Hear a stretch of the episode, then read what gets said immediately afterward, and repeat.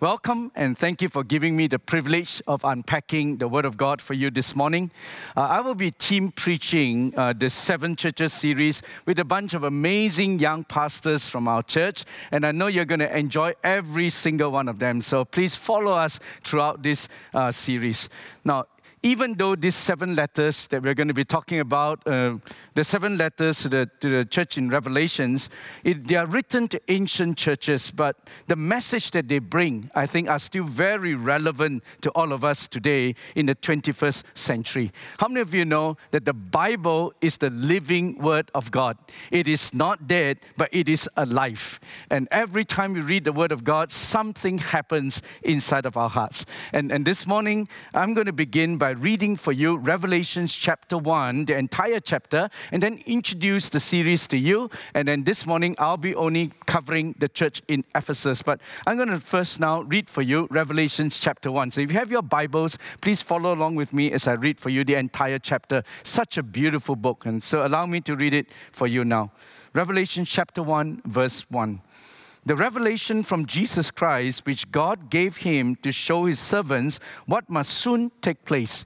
And he make it known by sending his angel to his servant John, who testifies to everything he saw.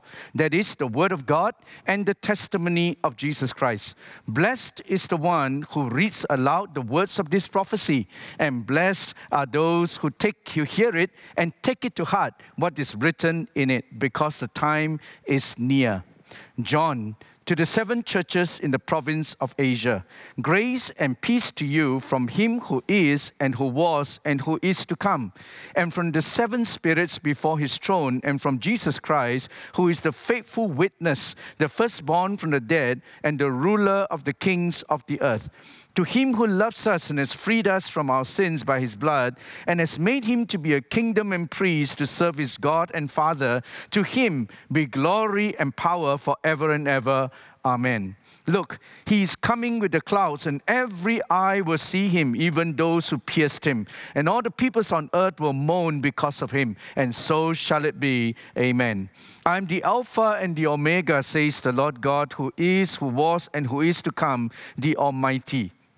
And this is the vision that John saw. I, John, your brother and companion in the sufferings and kingdom and patience and endurance that is ours in Jesus, was on the island of Patmos because of the word of God and the testimony of Jesus. On the Lord's day, I was in the Spirit, and I heard behind me a loud voice saying, um, like a trumpet, which says, Write on a scroll what you see and send it to the seven churches to Ephesus, Smyrna, Pergamon, Thyatira, Sardis, Philadelphia, and Laodicea yeah. I turned around to see the voice that was speaking to me, and when I turned, I saw seven golden lampstands, and among the lampstands was someone like the Son of Man, dressed in a robe reaching down to his feet with a golden sash around his chest.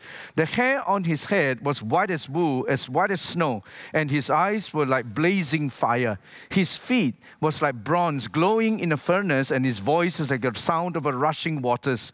And in his right hand he held seven stars, and coming out of his mouth mouth was a sharp double edged sword, and his face was like the sun, shining in all of its brilliance. And when I saw him, I fell at his feet as though dead.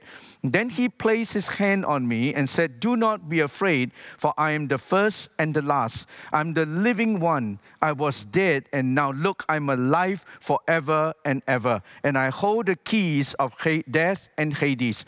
Write therefore what you have seen, what is now, and what will take place later. The mystery of the seven stars that you saw in my right hand and of the seven golden lampstands is this the seven stars are the angels of the seven churches, and the seven lampstands are the seven churches. Lord, I pray this morning that you will come and you will speak to us and you allow your word to become a word in season. Challenge us as individuals and as a, as a church corporately to be the church that you want us to be. So we commit this time now to you in Jesus' name. Amen. Amen. Now, do you realize, brothers and sisters, that when I read that chapter one for you, every single one of us are already blessed this morning? Uh, take a look at what verse 3 says. It says, Blessed is the one who reads aloud the words of this prophecy, and blessed are those who hear it and take to heart what is written to it, because the time is near. Look carefully. It says, Blessed is the one who reads aloud. And that's me, right? I read it aloud for you. And blessed are those who hear it. That's you, because you've been hearing it.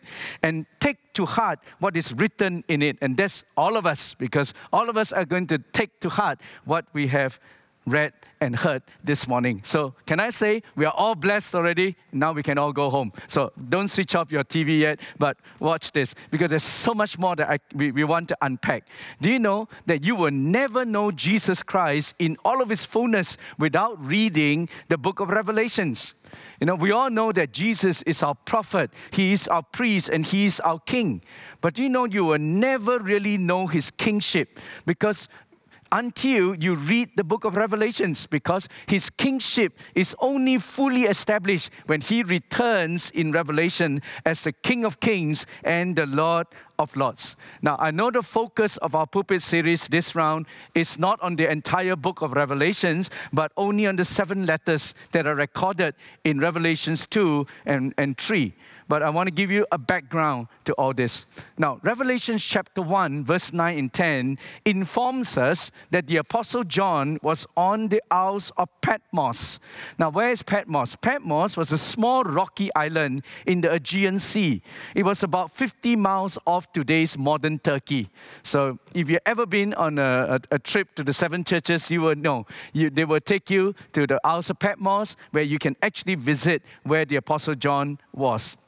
And, and Patmos at that time was used very much like Australia years ago when prisoners were banished there so that they would not influence the rest of society. And the Bible tells us that John the Apostle was banished to the Isles of Patmos physically because of his faith. See, so here's the scenario. Number one, his body was physically in Patmos. We all know that. But number two, his mind was in the scriptures. Okay, how do I know this? Because out of the 404 verses in the book of Revelations, there are about 400 Old Testament references. And 24 out of 69 Old Testament books are actually quoted in the book of Revelations. That's an amazing amount of scripture. So his body is in Patmos, but his mind is in the scriptures. Okay, and here's the third thing. But where is his heart? I think the heart of the Apostle John was 150 miles away in the churches that he was overseeing. Now, I can understand how the Apostle John felt. You know, he's physically in Patmos, his mind is in the Word of God, but his heart is actually with the churches that he oversees. I can understand this because I travel a lot uh, before the lockdown, that is, before the pandemic started. I was traveling, and when I travel and I'm miles away in, in some other nation, but my heart is always here in FCC, with, where, where my church is, you know, and this is a good point for you to go to your comments and say amen. You know, his body is in Patmos, his mind is in the scripture, but his heart is with his churches. The, big, the next question is this where was his spirit? And the Bible actually informs us his spirit was in the Spirit of God on the Lord's day. Now, some of us may have this experience before where it is not a dream, you're, you're awake, but you're lost in a God given vision. And here in Revelations, John was in the Spirit on the Lord's day. He was caught up in the Spirit and he and on the Lord's day. Now, when you when you see this phrase, the Lord's day, it does not necessarily mean a Sunday, but I think it is in reference to the day of the Lord or in other words, the end times. So, what is happening is while he was physically in Patmos and his mind was in the scripture, his heart was with his churches, but his spirit that morning was caught up with the Lord. And then God took him, as it were, into the end times. And he was given a vision of what it will be like in the end. He was given a revelation that was so intense, it literally would blow his mind. But he was told to write down what he saw. And the book of Revelation is a result of everything that the Lord revealed to the Apostle John in that vision. Now, chapter 2 and chapter 3, which will be our focus for the next seven weeks, recorded seven short letters to seven specific churches at that time. I want you to notice that God would begin, when he talked about the end times, he would begin by dealing with his church before he deals with the world. Okay, he began with his own people. And I think this is in line with what the apostle Peter said in 1 Peter chapter 4 verse 17. Listen to this. For it is time for judgment to begin with the family of God.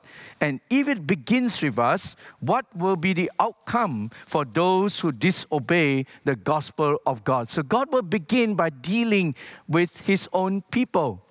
Now, all these seven churches that, that we, we are looking at, they are all located in today's modern Turkey. And I think they were most likely churches that the Apostle John was visiting and overseeing. Now, I'm going to show you now a map of the ancient, of, of ancient Asia at that time. And then uh, notice where the location of these churches are. You'll notice the order in which the letters were addressed to, right? It starts with Ephesus, then Smyrna, Pergamon, Thyatira, Sardis, Philadelphia, Laodicea. So when you look at the order, it actually goes along a circular route so that a messenger can take this scroll and take this message and go from church to church and read it out to the people. That's how it is being transmitted during those days. And I want you to know, brothers and sisters, that even though those were letters written to these seven churches a long time ago, the message that they carry are still relevant to all of us today. And as we study these seven letters over the next seven weeks, we need to be asking ourselves as we study number one, individually, is it I? Is it me? How is this letter reflecting my life? And then, secondly, we'll be asking corporately, which one is FCC? Which one is our church? What, what, what are we like as a church corporately? Okay, and we allow these letters to become a mirror that will reflect us and reflect where we are at this time. So I'm going to turn you now to the Revelations chapter 2. We're going to read verse 1 to 7, which is the first letter uh, to the church in Ephesus, and we're going to focus on this today. Uh, I hope you are with me so far. Okay, and you are, if you are, just say amen. And we are going to get ready now to go into the book, uh, to the church in Ephesus. Revelation chapter 2 from verse 1.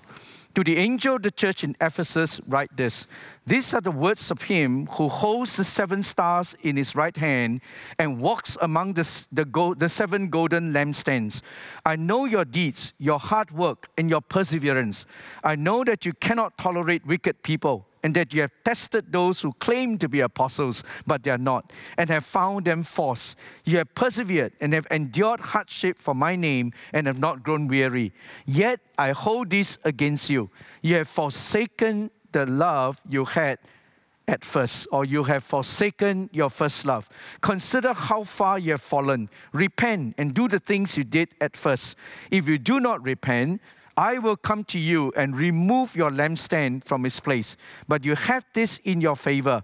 You hate the practices of the Nicolaitans, which I also hate. Whoever have ears, let them hear what the Spirit says to the churches. To the one who is victorious, I will give the right to eat from the tree of life, which is in the paradise of God. Hallelujah. This first letter was written to the church in Ephesus. Ephesus at that time was one of the great cities of the ancient world. It was like the capital city of ancient uh, Asia at that time. It was a major seaport, uh, somewhat like Hong Kong or somewhat like Singapore today, where ships have to pass through in order to get to the rest of Asia. And as a result, it became a city of great wealth and cultural heritage. And the city of Ephesus was home also to one of the seven wonders of the world, which is the pagan temple of Artemis or Diana. Okay, and this is a cult at that time that is very erotic, very sensual in orientation the devotees actually worship a statue of an idol. Uh, I'll show you a picture of that. It is covered with, with breasts. At, at first, uh, when I first looked at it, I thought that was, that was what it is. Then I went to Turkey, and I, when I visited the seven churches, I discovered that actually they were bull testicles. They were testicles of bulls that they used for sacrifice, and that became a Diana the deity that they worship. Now, if you recall, the Apostle Paul actually had to deal with this deity this false god, goddess of Diana, in the book of Acts, chapter 19. And because the Apostle Paul began to deal with that, it actually resulted in a huge riot. Okay, and because it was a stronghold, it was a strong man in the city of Ephesus. But yet, it was a city, even though it's so filled with paganism, it was a city with a very rich spiritual heritage. The church in Ephesus was actually started by the Apostle Paul in Acts chapter 19. But prior to Paul's coming, Apollos was already there, already preaching in that city. Paul, actually, after he started the church, he even spent two years ministering in this church using the first full time Bible school model, if I could put it that way. Uh, because in Acts chapter 19, verse 9 to verse 10, take a look at this verse. It says, This is Paul he took the disciples with him and had discussions daily in the lecture hall of Tyrannus. And this went on for two years. So, for a whole two years, they were having theological discussions, okay, about who God is, etc., so that all the Jews and the Greeks who live in the province of Asia heard the word of the Lord. And because of what Paul did in the church of Ephesus, we were told after two years, the Jews, the Greeks who live in that province, they actually heard the word of the Lord. It's a church with an amazing heritage. And later, Paul then sent Timothy, his uh, spiritual son, to take over this church. So this church have a huge heritage in the Lord. And the church in Ephesus, do you realize, was a church that is pastored by tremendous uh, spiritual luminaries. I mean, people like the Apostle Paul, Apollos, Priscilla, Aquila, Timothy, and then the Apostle John. They were all in this church. And now our Lord Jesus Himself writes a personal letter to them. And here's what the letter says Revelation chapter 2, verse 1 begins like that To the angel of the church in Ephesus. The word angel in the Greek can also be translated as messenger. And, and this messenger of the church in Ephesus could refer either to a heavenly messenger or earthly messenger. If you think of it as a, as a heavenly messenger, then it would be referring to an angelic being that oversees the church. And I'm not surprised if that's the case too, because there could be angels that is with us, that's assigned to us as a church. But I like to see it more as a earthly messenger. So this letter is then addressed to the earthly messenger. In this case, we would call it the pastor or the chief elder so that it can then be transmitted to the rest of the body. So Revelation chapter 1, verse 16 tell us this that the seven stars, no, the seven messengers, they are held in his right hand. Okay, then Revelation chapter 1, verse 20 explains to us that the seven stars are the messengers or the angels of the church. So Revelation chapter 2, verse 1 then, then says, These are the words of him who holds these seven messengers, these seven stars in his right hand. You know what? This is so encouraging to me because it tells me that the ministers or the leaders or the pastors, the leaders of the church, they are held in God's right hand.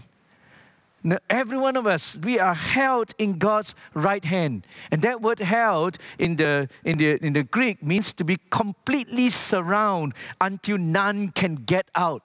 If, I tell you this, if you are you're a leader in the church, you're someone who serves in the church, God holds you in His right hand. God surrounds you until none can get out.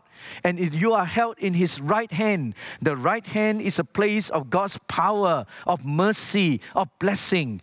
The right hand of God's power, mercy, and blessing, you are held in that. Whereas the left hand often speaks of judgment and, and curses. That's why the sheep all goes to the right and the goats go to the left, you see. And I'm so glad, brothers and sisters, that the leadership of the church is held in God's right hand the right hand of the one who walks amongst the seven golden lampstands.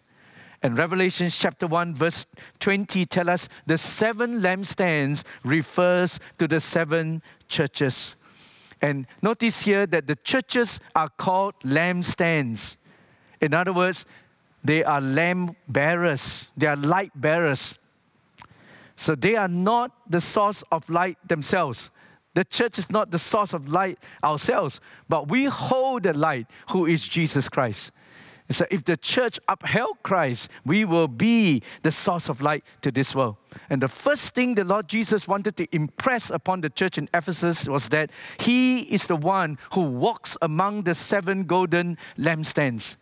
You know, and that's an important metaphor that God is walking amongst the seven golden lampstands, which means this. Do you know that Jesus walked among us every weekend, every Sunday, every time we gather, He walks amongst us, you see, and He knows what is going on. And because he's walking among us, he could see everything. He knows everything. And that's why he say in verse 2, I know your work. He knows. Our God knows what is going on firsthand. The question is this What did the eyes of our Lord saw when he looked at the church in Ephesus? When he walked amongst them, what did he see? I want to outline for you, firstly, three commendations that he gave to the church in Ephesus. The first is this He commended them for their enthusiasm. He said, I know. I know your good deeds. I know your hard work. See, God knows about their toil and their labor in the Lord. And this picture that you should get here, the word picture, is one who labors unto extreme weariness to a point of exhaustion. They were working so hard. They were working uh, to extreme weariness, to a point of exhaustion. And the Lord commended them for that. In other words, the Christians in the church of Ephesus at that time, they were hard, committed workers. They were not passive Christians, they were active Christians. They took their faith seriously, they put their faith to work. So they were the people that were witnessing, they were serving, they were ministering to those in need, and the Lord commended them for this. You know, Jesus also tell us as his church in John chapter 9 verse 4, as long as it is day, we must do the work of him who sent me. Night is coming when no one can work. So brothers and sisters of FCC, can I challenge you with this? Are you still enthusiastically serving the Lord? Even though we are in a season of lockdown, are, there, are you looking for ways in which we can continue to serve the agendas of the kingdom? You know, remember where, how we started this year in 2020 in, in Romans chapter 12, verse 11? Be not lacking in zeal. Whatever the circumstance may be, we must not be lacking in zeal, but we will keep our spiritual fervor serving the Lord. And the Lord Jesus commended them for their enthusiasm. Secondly, he commended them for their endurance. Look at Revelations 2, verse 3 you have persevered and endured hardship for my name and have not gone weary. They paid a price to do what they do. They were not quitters, but they were faithful, determined disciples. This is not a case of biting our tongue and then enduring reluctantly, but as the Greek word suggests here, it is enduring with joy. You know, how often it is when we who serve, we just want the whole world to know how terrible it is and how terrific we are. You know, but actually our demeanor and our attitude sometimes is, is like enduring with, with reluctance rather than what the church in Ephesus was doing, enduring with joy. And the Lord wants us to serve out of the joy that we can have in Him. And then the joy of the Lord shall become our strength. You know, he don't want us to serve with our faces long like papayas and all of us look like we got baptized in lemon juice and we're just enduring reluctantly. No, no, no. I think he's affirming them for the fact that they were enduring with joy. They do it not because they have to, they do it because they want to. And they pay a price for that. In their pagan city, the Christians were ostracized, they were rejected. Some of them were not even allowed to buy at certain shops because of their faith, but yet they were enduring with joy. And the Lord commended them for that. Their enthusiasm, their endurance. And thirdly, the Lord affirmed them for their enlightenment. And this is probably, I believe, their greatest, their, their area of greatest strength. Their faith was well defined and well defended. They have a strong theological foundation for what, whatever they were doing. They knew what they believed in, and they were theologically sound and solid. So the, the church in Ephesus was not one of those that just believe every itinerant preacher that comes along. They don't just subscribe to every, uh, every, every uh, internet preacher, you know, that our browsers can take us to. But they check every teaching against the word of God. And I believe one of the reasons why they are so strong in this area is precisely because it is rooted in some of the last words that their founder, the Apostle Paul, gave to the elders of the church before he was martyred. You know, one of the last meetings that the elders of the church in Ephesus had with the Apostle Paul was recorded for us in Acts chapter 20. Now, you notice what the Apostle Paul gave to them as his last words. Listen to this Acts chapter 20, verse 28. Keep watch over yourselves and all the flock of, of which the Holy Spirit has made you overseers. Be shepherds of the church of God, which He bought with His own blood. I know that after I leave, savage wolves will come in amongst you and will not spare the flock. Even from your own number, men will arise and distort the truth in order to draw away disciples after them. So be on your guard. See, um, remember that for three years I never stopped warning each of you night and day with tears. And now I commit you to God and to the word of His grace, which can build you up and give you an inheritance among all those who are sanctified. What powerful words the Apostle Paul left with the elders of the church in Ephesus. And they held on to that. They held on to the words of the Apostle Paul and they kept the purity of their faith according to the word of His grace. And as a result, they were always on guard against heresy and they hated evil. Revelations 2, verse 2. Jesus told, said to them, You cannot tolerate evil men. They rejected heresy and false doctrines ferociously. You know, and the Lord said, You have tested those who claim to be apostles but are not and found them false. I pray and I wish that FCC will always be a church that will uphold the integrity of the Word of God, that we will be building upon a strong theological foundation. The apostles are those who lay doctrinal foundation, and the church is built on the foundation of the apostles and prophets. And here, Jesus is referring specifically to the heresy of the Nicolaitans during that time. The Nicolaitans was a heretical sect that was led by a man called Nicholas. And Nicholas exalted himself to be equal uh, with the apostles, and he taught the liberty. He gave people liberty to practice idolatry and immorality. And God hated that. And the, the church in Ephesus defended themselves against this. And Jesus commended the church in Ephesus for maintaining the purity of their faith. They hated what God hated. So in verse 6, it says, You hated the practices of the Nicolaitans, which I also hate. Brothers and sisters, my question to all of us is Are you and I doing the same? Do we hate what God hates? Or do we compromise, get immune to some of the things that goes on on social media, on TV, on, uh, around that happens around us, and soon after a while, we get hardened in our conscience until we tolerate what God hates. And then I think we will lose the plot. And the Lord Jesus commended the church in Ephesus, and I think that can be a warning for all of us that we will always maintain the purity of our faith. So, the three commendations he gave to the church in Ephesus number one, enthusiasm, endurance, and then thirdly, enlightenment. But in their triumph, despite all these wonderful things that was going on in the church, the blazing eyes of the Lord Jesus actually saw a flaw in the church. And this is the flaw that I want to point out for all of us. In verse 4, the Lord Jesus, with his blazing eyes, said this, saw this, yet I have something against you. Despite the fact that you are enthusiastically serving, despite the fact that you make sacrifices and you make and you endure for the sake of the faith, despite the fact that you are enlightened and you're theologically sound, I have one thing against you. You have forsaken your first love. See, by the time Revelations was written, the church in Ephesus has been established for 40 years. In other words, there will be second or third generation Christians already in Ephesus. And it would have been so easy for them to lose their first love.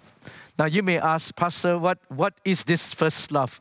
I think if I can put it simply, it will be this I think it is the love we experience when we first came to Christ.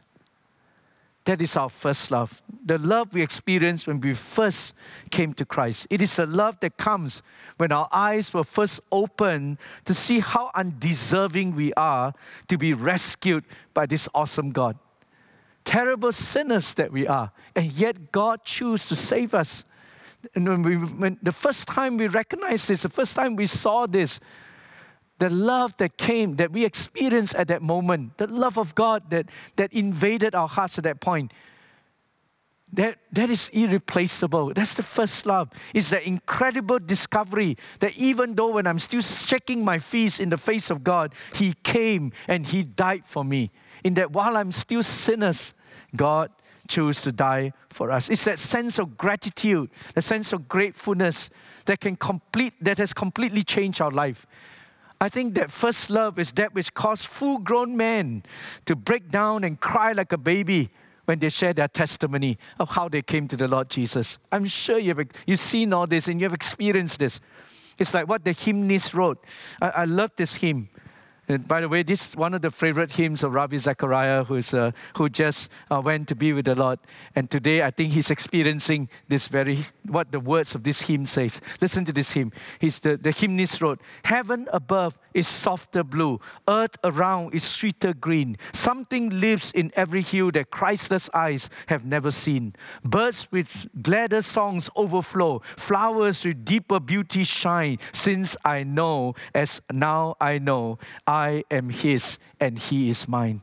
It is that moment when we first come to know who God is and what He has done for us on the cross. And all of a sudden, when that happens, the sky appears greener, the flowers appear more beautiful, the air seems more fresh. Something changed because our eyes are now open to see Christ.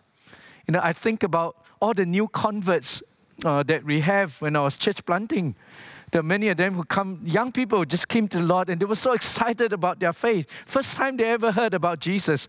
And every day after they come to Christ and experience it, you know, every day they will show up for discipling. And even though many of them were persecuted by their parents for wanting to, to become Christians, they kept pursuing God. Some of them were physically actually beaten by their parents. Some were locked up at home. Others were threatened, but they continue to keep their first love. Uh, I can think of it in terms of like a marriage relationship, you know. It is like newlyweds. When we first just got married, we are still lovey-dovey. And the, but the sad thing is that often after a while, we begin to lose that first love. And all of a sudden, the honeymoon period is over. Then out goes the romantic lover and in step that grouchy provider. And how sad that is. You know, life goes on, but we actually lose that first love. And that's why, you know, there's a, there's a funny saying that goes like this there are three R's in life. At age 25 is romance, age 45, remuneration, age 55, rheumatism. You know, this is the three R's of life. You think about it, you know, when we first got married, it's so beautiful. In the past, you know, the husband will hold the door for her. Now they slam doors together. They used to walk side by side, hand in hand, but now they walk 10 feet apart. I've seen old couples do that all the time. You know, usually it's the man walking 10 feet ahead, and then the woman is trying to catch up behind. You know, they used to hold hands and walk. Now they fold hands and fight. You know, in, in the past, they used to call each other terms of endearment like honey, darling, dear. Now it's oi, oi, oi. Why? Because it's the cooling off in that relationship. It is tragic indeed to lose our first love.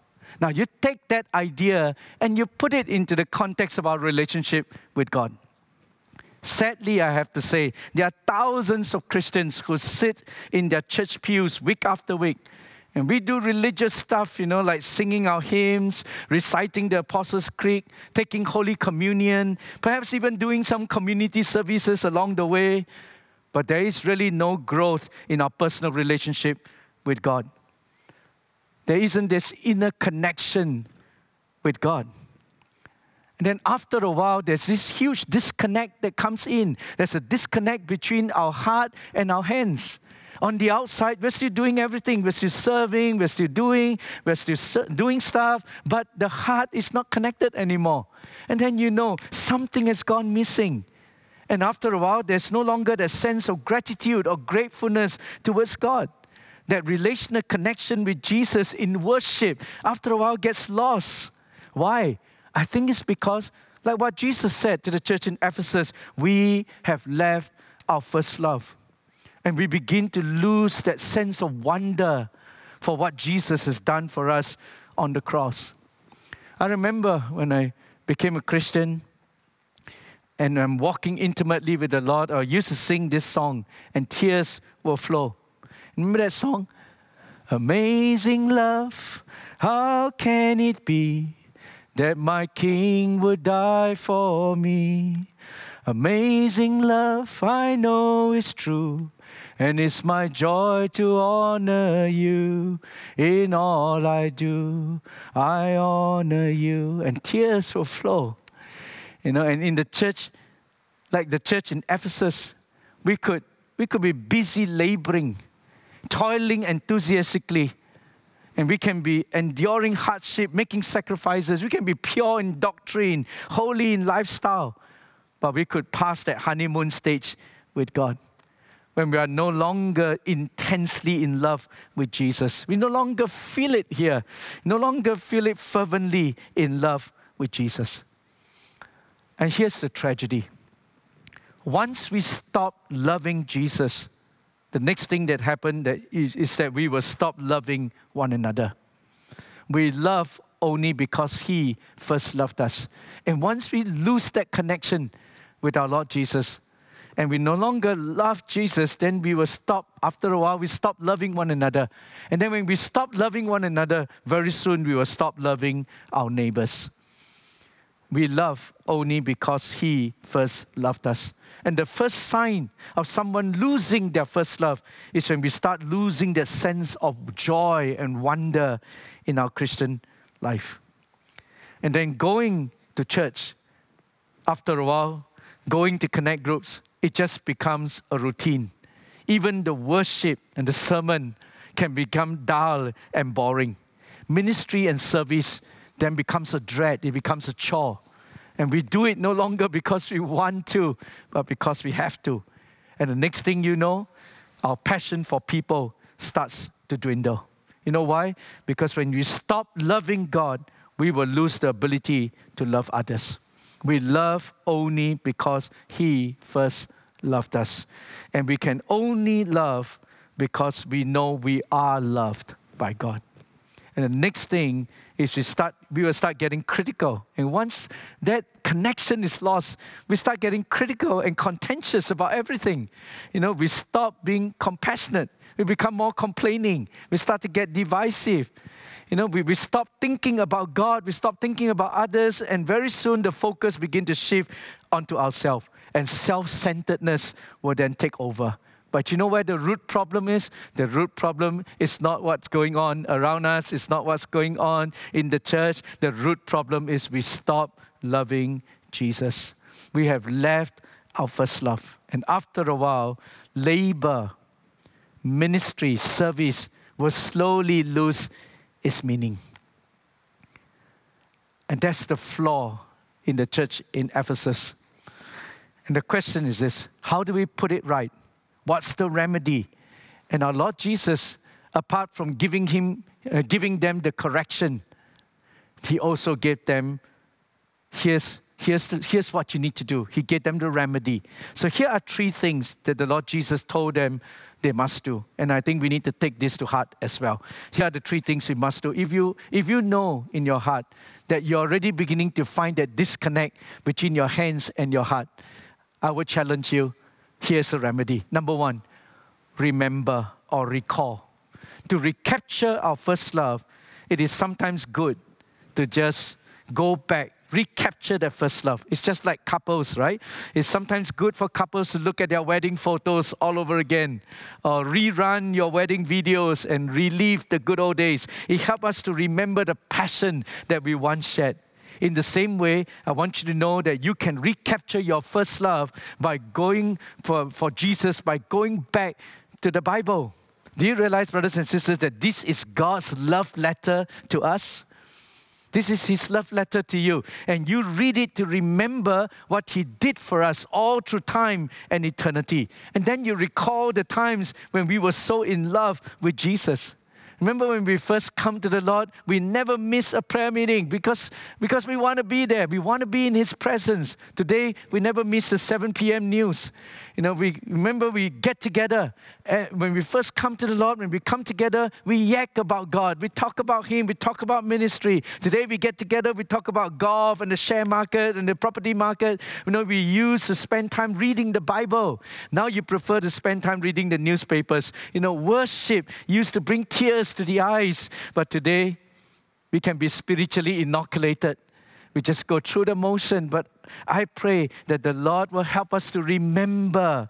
And could it be that if we have forsaken our first love, then Jesus said, Remember the heights from which you have fallen. Go back and allow God to remind you again what it was like at the beginning.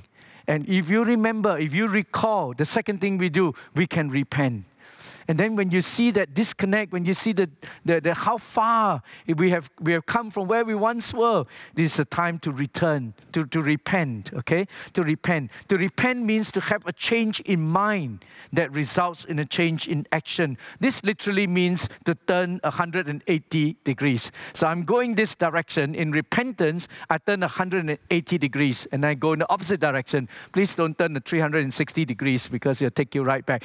you turn 180 degrees and you walk in the opposite direction. It means to return to the beginning. Okay, and in verse 4, it says, You have forsaken your first love. Here's, here's the thing notice it did not say you have lost your first love. Because if something is lost, then you don't know where to find it. But it says you have forsaken or you have left your first love, which means what? If you have left something, you can return to it. Okay, and the Lord challenged them. You have forsaken your first love, but now repent. Okay, repent, turn around. Okay, and this is a if not, what will happen? If not, he said, I will come to you and remove your lampstand. Listen to me, brothers and sisters. This is a serious warning. Jesus is literally saying, I will come and I will blow out your light. I will remove your lampstand. Or if you like, I will close you down. And ladies and gentlemen, brothers and sisters, don't test the Lord. But if you have forsaken, if we have forsaken our first love, first thing we do, remember. Second thing we do, repent. And then what do you do next? Return. See, look at verse 5 again. Repent and do the things you did at first. And then you go back to what it used to be. You know, I think it's something like that. We we know that Jesus is central to everything. And when Jesus is truly central in our life, then I think we are placing him in the right place. But over time, if we begin to forsake our first love, after a while, Jesus is no longer central, but he gets slowly sidetracked, and you may find that now he's somewhere outside. And what we need to do, and what the Lord is challenging us to do today, it is time to restore him to the center of our life. Put Jesus back in the center of your life. Put him back to where he rightfully belong. And this morning, I'm challenging you to bring Jesus back to the center of your life. Let's rekindle our fire for the Word of God. Read this love letter. And I want to challenge you, brothers and sisters, don't just read it regimentally, but why don't we read it?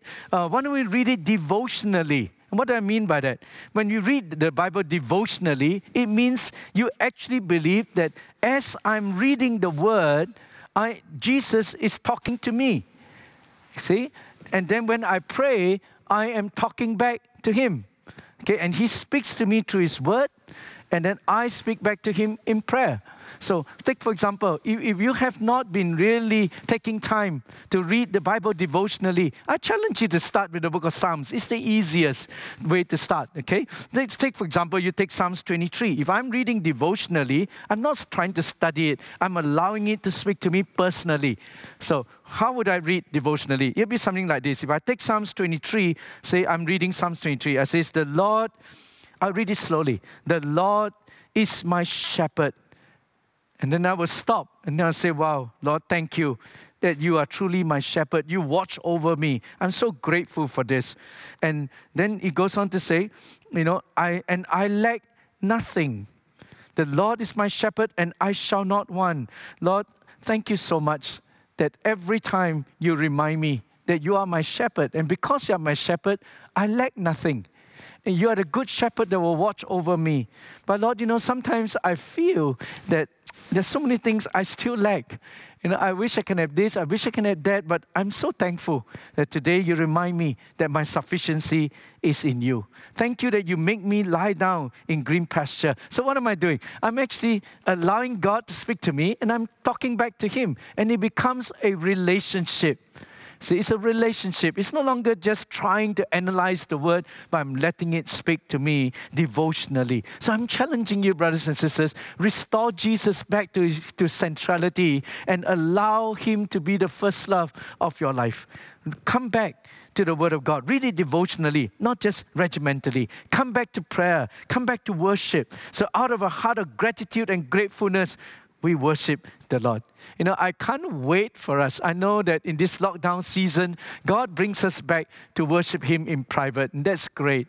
But I can't wait also for us to come back, so back to the church and to have a thousand people lifting our hands, worshiping God, and to see people have tears flowing down their faces because they know God is just in, with them. And I think I'm, I, I can't wait for that to happen.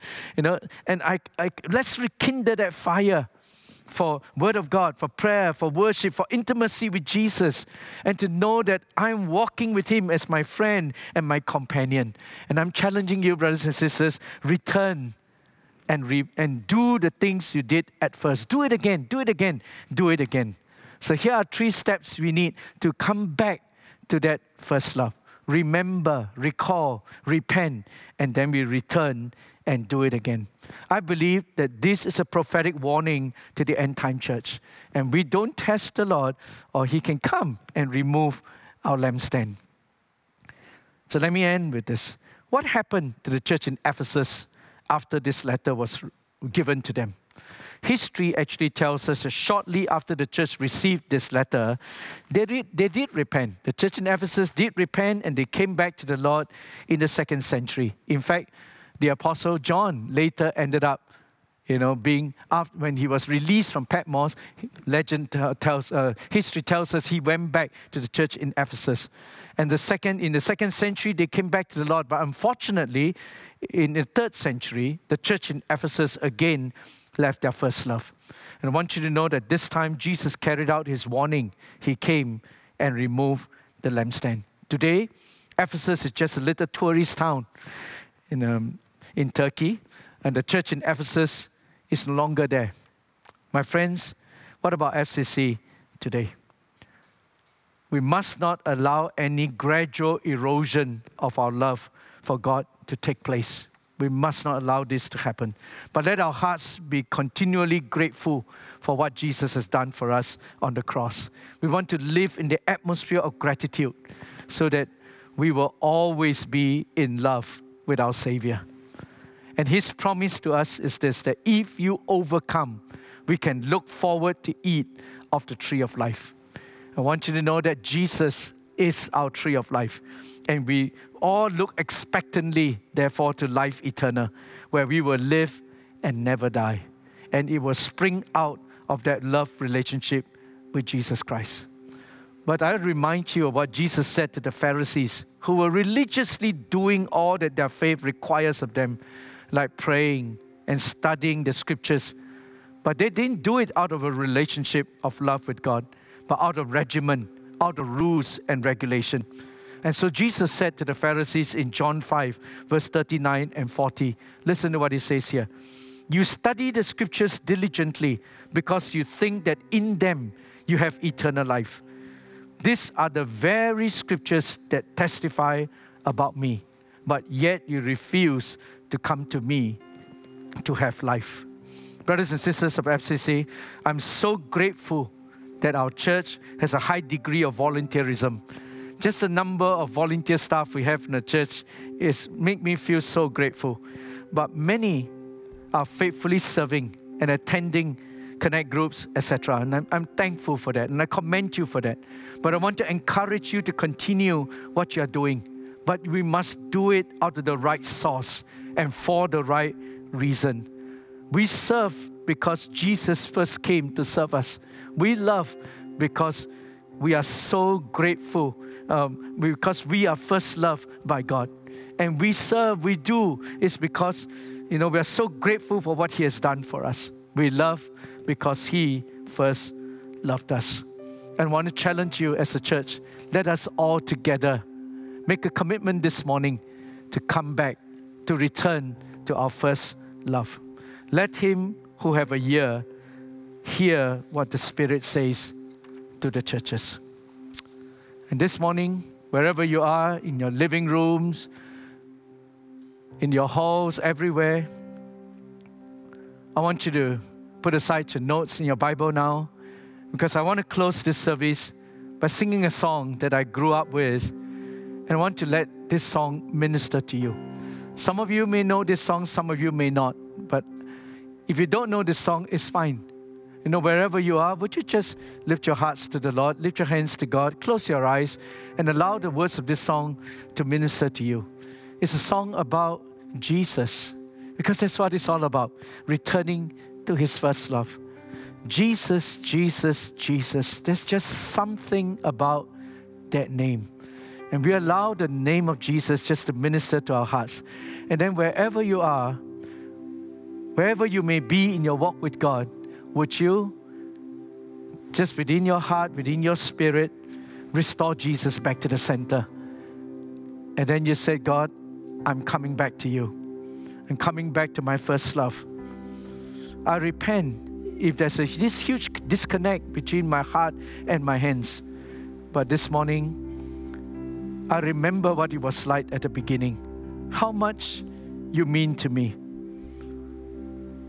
So thankful for all that you did for me. I'm so undeserving, but yet you choose to die for me and you rescued me and took me to where I am today.